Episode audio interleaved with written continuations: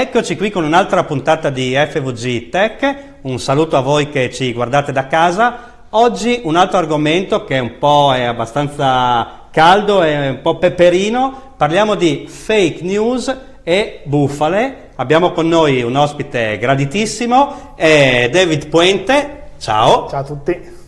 E allora, perché abbiamo chiamato lui? Innanzitutto perché è uno dei blogger, dei debunker più citati in Italia, ma soprattutto perché abita in eh, Friuli, dico bene? Esatto, abita a Udine. E quindi ancora una volta il Friuli Venezia Giulia ha degli esponenti di spicco nel mondo delle tecnologie. Allora, di cosa si occupa? Si occupa di debunker, che è eh, praticamente il lavoro di scoperchiare le bufale. Ce lo puoi dire tu in sì, poche parole? Il debunker è colui che demistifica le falsità. Sostanzialmente se viene diffusa come avrete visto ormai negli ultimi anni, una notizia falsa, una bufala tramite un sito, tramite la televisione o anche semplicemente attraverso i canali social, anche Whatsapp, ecco, noi andiamo eh, a vedere, a verificare se quella storia è vera oppure no, spiegando anche il perché, perché non basta solamente dire è una bufala, è una fake news, bisogna anche far capire dove c'è l'inganno e come è stato costruito. E la domanda mi sorge spontanea, ma soprattutto ai nostri telespettatori, perché lo fai? Ma è... Non è il tuo lavoro, non è il tuo business, voglio dire. No, assolutamente no. È, è passione, è, è, molto anche senso civico, come fanno anche altri miei colleghi, perché la nostra piccola comunità, siamo io, Paolo Attivissimo, Michelangelo Coltelli, siamo altre persone in giro per l'Italia che abbiamo tutti quanti un altro lavoro, chi è informatico, chi è eh, traduttore, chi è... insomma, ognuno ha il suo lavoro, però la sera, in una sorta di, eh, diciamo, come un Batman di turno, la sera improvvisamente ci, ci mettiamo davanti al nostro computer e iniziamo iniziamo ad analizzare e a cercare di spiegare a tutti quanti eh, che cosa c'è di vero oppure no. Lo facciamo per senso civico, non ci guadagniamo niente, cioè a meno che qualche, qualcuno ci abbia magari un banner pubblicitario nel sito per, perché comunque abbiamo delle spese, però eh, lo facciamo con speranza che ci sia un, diciamo, una consapevolezza da parte di tutti e anche per aiutare le persone a non cadere ad eventuali truffe. Quindi uno spirito di aiuto verso il prossimo, di miglioramento anche eh, della vita, perché ormai le bufale hanno preso il sopravvento. Eh, gli sbufalatori, così per far capire che però, se, cioè, eh, secondo me è un termine sbagliato perché sembra, rende tutto troppo ridicolo anche la parola bufala, no?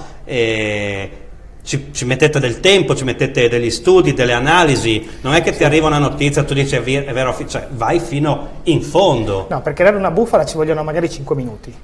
Per diciamo, eh, verificare se sia vero oppure no, a volte ci vuole molto tempo, a volte noi non siamo competenti magari in campo medico, come può essere in campo di ingegneria spaziale, cose del genere, certo. e andiamo direttamente a chiedere a degli esperti del settore. Io per esempio per la questione dell'Ebola avevo chiesto all'epidemiologo di Medici Senza Frontiere, che l'ho chiamato, mi ha risposto e mi ha concesso un'intervista, abbiamo spiegato che cosa era l'Ebola e come veniva trasmessa, perché la gente era convinta che bastasse uno starnuto di uno straniero in Italia perché venisse fuori il disastro, invece non era propriamente così. Quindi bisogna assolutamente, assolutamente andare a fondo mondo. Eh, in poche parole, come mai le fake news, le notizie false girano in maniera così veloce e, e, e la gente le condivide continuamente? Non siamo, eh, siamo un po' tutti troppo pigri oppure non abbiamo il senso critico, non abbiamo voglia? Allora c'è anche una questione che riguarda un po' lo specchio, è un po' lo specchio di quello che sono le testate giornalistiche. E internet ha velocizzato parecchio la diffusione delle notizie, delle informazioni e delle opinioni.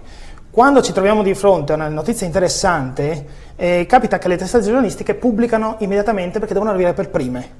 Il fatto di arrivare per primi equivale anche ad essere letti per primi. Cosa succede con le persone normali di tutti i giorni che vedono una notizia e vogliono diffonderla? E ovviamente cercano in qualche modo anche loro nel piccolo di essere per primi e si basano per lo più sul titolo o su un'immagine e non vanno ad approfondire. Capita spesso che il titolo dice una cosa, poi vai a leggere l'articolo e dice tutto il contrario.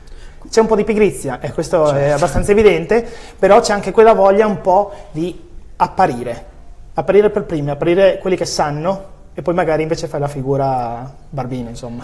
Mm, capita anche che queste cose ah, nascano, eh, vengono diffuse velocissimamente, il giorno dopo scompaiono, mi ricordo diciamo una delle bufale più condivise, una, una, una, che andava più di moda era il RIP, no? il personaggio famoso morto, ogni giorno eh, c'era, c'erano queste condivisioni di un personaggio famoso morto, ma non era morto, Credo non si tratti di una bufala difficile per un utente medio capire se è vera o falsa. Apro Google, scrivo, che ne so, Pinco Pallino morto, se non esce sulle, sul, so, sul, messaggero, su, su, delle tv importanti, esce solo su siti piccolissimi, probabilmente non è vera. Quindi diciamo come ci si può difendere mettendoci anche un, un po' di un piccolo impegno, la persona comune come può fare? È un po' quello che hai già detto. è, è, per assurdo è quello, è, è semplice. E spesso la gente vede una notizia del genere e colta dall'emozione, anche magari tristezza, perché magari è un suo idolo, eccetera, fa il rip, fa il cuoricino, fa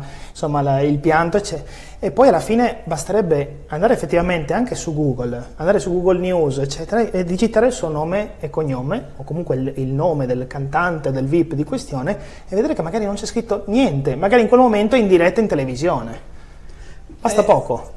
Quindi il, il come riconoscere una, una, bufala in realtà è semplicissimo, ma un po' su Facebook, magari io voglio capire subito senza dover andare su Google, ci sono delle caratteristiche di una bufala che tu guardi il post su Facebook e puoi capire che forse deve farti, deve farti venire un dubbio. Allora, eh, ci sono diversi gradi di diciamo, fake news o bufale, come vogliamo dirle e ci sono quelle più semplici che appunto basterebbe eventualmente vedere eh, magari il titolo dell'articolo che può essere un po' accattivante, un po' clickbaiting, quindi che cercano di invitare le persone ad andare a vedere. Un'immagine che insomma dite è un po' esagerata per quello che si racconta, oppure semplicemente vedere che sito le diffonde, perché attenzione, a volte vengono usati dei nomi fasulli per far credere che quei siti siano testate giornalistiche, c'era il famoso Joe Male oppure il fatto quotidiano e le persone leggevano così dicevano ah lo dice il fatto quotidiano e magari non andavano neanche a cliccare condividevano in automatico perché si fidavano probabilmente è scritto su Facebook la fonte è scritta talmente in piccolo e in grigio è, che è non si legge. è scritta in piccolo e poi fino a qualche tempo fa Facebook per chi non lo sapesse permetteva anche di alterare questo dato c'erano degli algoritmi. La fonte. Che, sì, dei, c'erano dei sistemi che ti permettevano attraverso un sito esterno pubblicare un contenuto all'interno di Facebook alterando la, il, il, testo della condivisione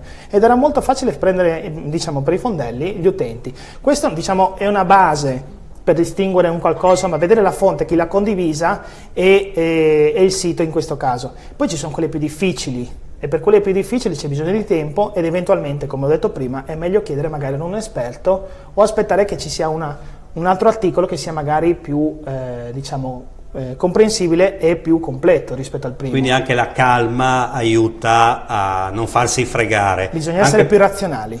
Anche perché, eh, tornando al Friuli Venezia Giulia, le bufale e la condivisione di fake news può fare dei danni incredibili, può avere delle conseguenze legali e penali. Ricordo, se poi tu ci aiuti a ricordarlo meglio, perché insomma lo conosci bene, eh, girava tempo addietro un messaggio, è partito tutto da WhatsApp, un audio che diceva attenzione non andate nel centro commerciale oggi che ci sarà un, uh, un attentato e si parla di diversi centri commerciali nel nord-est che hanno avuto anche dei danni, cioè è successo un bel pandemonio con un passatemi il termine, stupidissimo messaggio vocale via WhatsApp che è stato condiviso da 1 a 2, da 2 a 4, 10, 100, 1000 persone, è successo un po' un patatrac eh sì, per spiegare ai telespettatori che fanno danni queste cose. Sostanzialmente, e tra l'altro io ero quel giorno in un centro commerciale e mi è arrivato un sms da parte di un amico chiedendomi la mia amorosa lavora lì, mi devo preoccupare, devo mandarla via e ho detto, ma per cosa? E mi manda l'audio.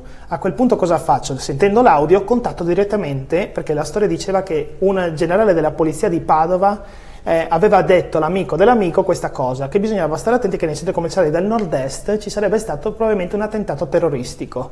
Ecco, eh, senza dire esattamente quale, eccetera, però il messaggio è stato diffuso effettivamente nel nord-est. La polizia di Padova aveva ricevuto tante chiamate e, e insomma erano un po' spaesati, dicevano ma come, quando, dove, perché, e poi alla fine si è rivelato appunto eh, che questa signora che aveva diffuso l'audio è stata un po' vittima del, di un passaparola, una specie di telefono senza fili che sappiamo benissimo not- parte da uno, finisce nell'altro magari si ingigantisce la cosa, colori, insomma si, la storia viene un po' colorita un po' di più e poi alla fine si, succedono queste cose qua. Ecco. Ma è, è, è stato un danno sia possiamo dire economico per i centri commerciali perché si è letto di centri commerciali quel giorno lì svuotati Beh, dalle persone. Quel giorno, quel giorno che ero in, in, quel centro commerciale mi domandavo come mai che di solito di sabato dovrebbe essere un po' più animato invece lo vedevo parzialmente vuoto, comunque era molto più svuotato della sua quantità di persone comuni che c'erano di solito, che insomma mi ha fatto un po' pensare. Quando ho ricevuto il, il messaggio via WhatsApp ho diciamo un po' compreso cosa può essere successo. Così si fanno perdere clienti, Le, è, un, è, una giornata a vuoto degli, di, di chi lavora e di chi cerca di vendere per portare avanti un'attività che poi può rischiare anche grosso. E poi anche il, la follia della gente, la paura, si chiude in casa, cioè è un grosso problema e chi diffonde queste cose può avere conseguenze penali? Eh certo, perché come è anche successo per quanto riguarda una donna a Roma che aveva diffuso un WhatsApp, un messaggio WhatsApp per dire alla, sostanzialmente non voleva che la figlia uscisse fuori oh. e ha fatto, ha fatto, intendere che ci fossero dei controlli di una bomba in una, in una delle linee della metropolitana romana. Ecco, e, è procurato allarme, già quello lì è un reato e quindi eh, la polizia di conseguenza eh, si, si, trova a dover anche trattare questo argomento con la persona diretta che ha la responsabilità di quello che ha fatto. Quindi conseguenze penali potrebbe, passami il termine, andare in galera per far capire ai telespettatori, ma ad esempio per quanto riguarda il centro commerciale potrebbe denunciare a livello civile chi a causa sua ha svuotato il centro commerciale per il mancato incasso, quindi è una cosa davvero seria. Questo perché quello che si fa nella nella vita reale di tutti i giorni, fisicamente, eccetera, farlo in rete o attraverso le tecnologie è uguale. Quindi procurare un allarme eh, andando in piazza nel paese urlando attenzione c'è una bomba o scriverlo su Facebook o via WhatsApp è la stessa identica conseguenza grave sia su internet che sulla, sulla, vita reale. Ma ci sono diverse bufale o comunque fake news che vengono fatte appunto contro eh, aziende che poi effettivamente poi rischiano di non trovarsi magari più clienti perché è stata diffusa una notizia falsa. Quindi bisogna sempre prendere le cose con le pinze, bisogna sempre stare attenti e essere molto più razionali perché se no dopo si inizia la, la, diciamo, l'attività di boicottaggio di un prodotto che poi magari quel prodotto non aveva quei problemi che venivano denunciati da un siterello o da qualcuno che effettivamente si è affidato a delle persone incompetenti o in malafede ma eh, si può dire che si sente spesso anche us- utilizzare questa frase, quello che passa nei social media per la gran parte delle volte è finto o è furbo, perché oltre alle fake news c'è anche la news furba, no? Cioè, mh, stiamo attenti perché c'è una grandissima quantità di articoli, link, foto, soprattutto le foto, quelle quadrate con le barre colorate sopra e sotto, con, con la scritta sotto, la scritta sopra, e a che pro? I due o tre motivi eh. principali per cui vengono fatti, la suddivisione per categoria. Allora, si può parlare sempre di una ricerca di emozioni, cioè tu vai a diffondere un contenuto di quel genere perché vuoi eh, diciamo, attrarre l'utente, raccontargli un qualcosa che le emozioni che di conseguenza ricondivida e crei appunto la viralità. Questa cosa va bene per le pagine Facebook perché ovviamente più vengono diffuse loro, certo. i loro contenuti più diventano grandi. È chiaro che poi, vorrei anche una precisazione su quello che hai detto prima, che non è colpa del social network. No, no, no, assolutamente. Cioè, voglio, voglio far capire che queste cose hanno anche un'origine L'origine sta anche in quelle testate giornalistiche che hanno creato un vuoto a causa di un cattivo giornalismo e le persone cosa fanno? Cercano di trovare un'alternativa e a volte l'alternativa vanno ad affidarsi ad un sito o a qualcuno o un influencer che possa raccontargli in qualche modo quella verità che gli può piacere e che può essergli positiva per la sua idea. Cioè ognuno piace condividere e cercare le notizie che gli piacciono certo. e che confermino appunto il proprio credo o comunque la propria, la, la, insomma, la, quello che pensano in generale nella vita. Ecco. Diciamo che quindi possono venire fatte diciamo l'origine per aumentare le visite sul proprio sito o la propria pagina Facebook per eh, soldi, ad esempio. Certo, I siti di bufale vivono con eh, più visite fanno, più banner mostrano, più soldini incassano. Sono pieni di siti. Di... Ecco, un'altra cosa, quando entrate in un sito e vedete tante pubblicità che fate fatica a leggere il testo, lasciatelo perdere, perché la prima intenzione che hanno è quella di guadagnare soldi attraverso le vostre visite e non sapete cosa si può nascondere dietro i banner pubblicitari, perché a volte ci sono anche delle brutte sorprese.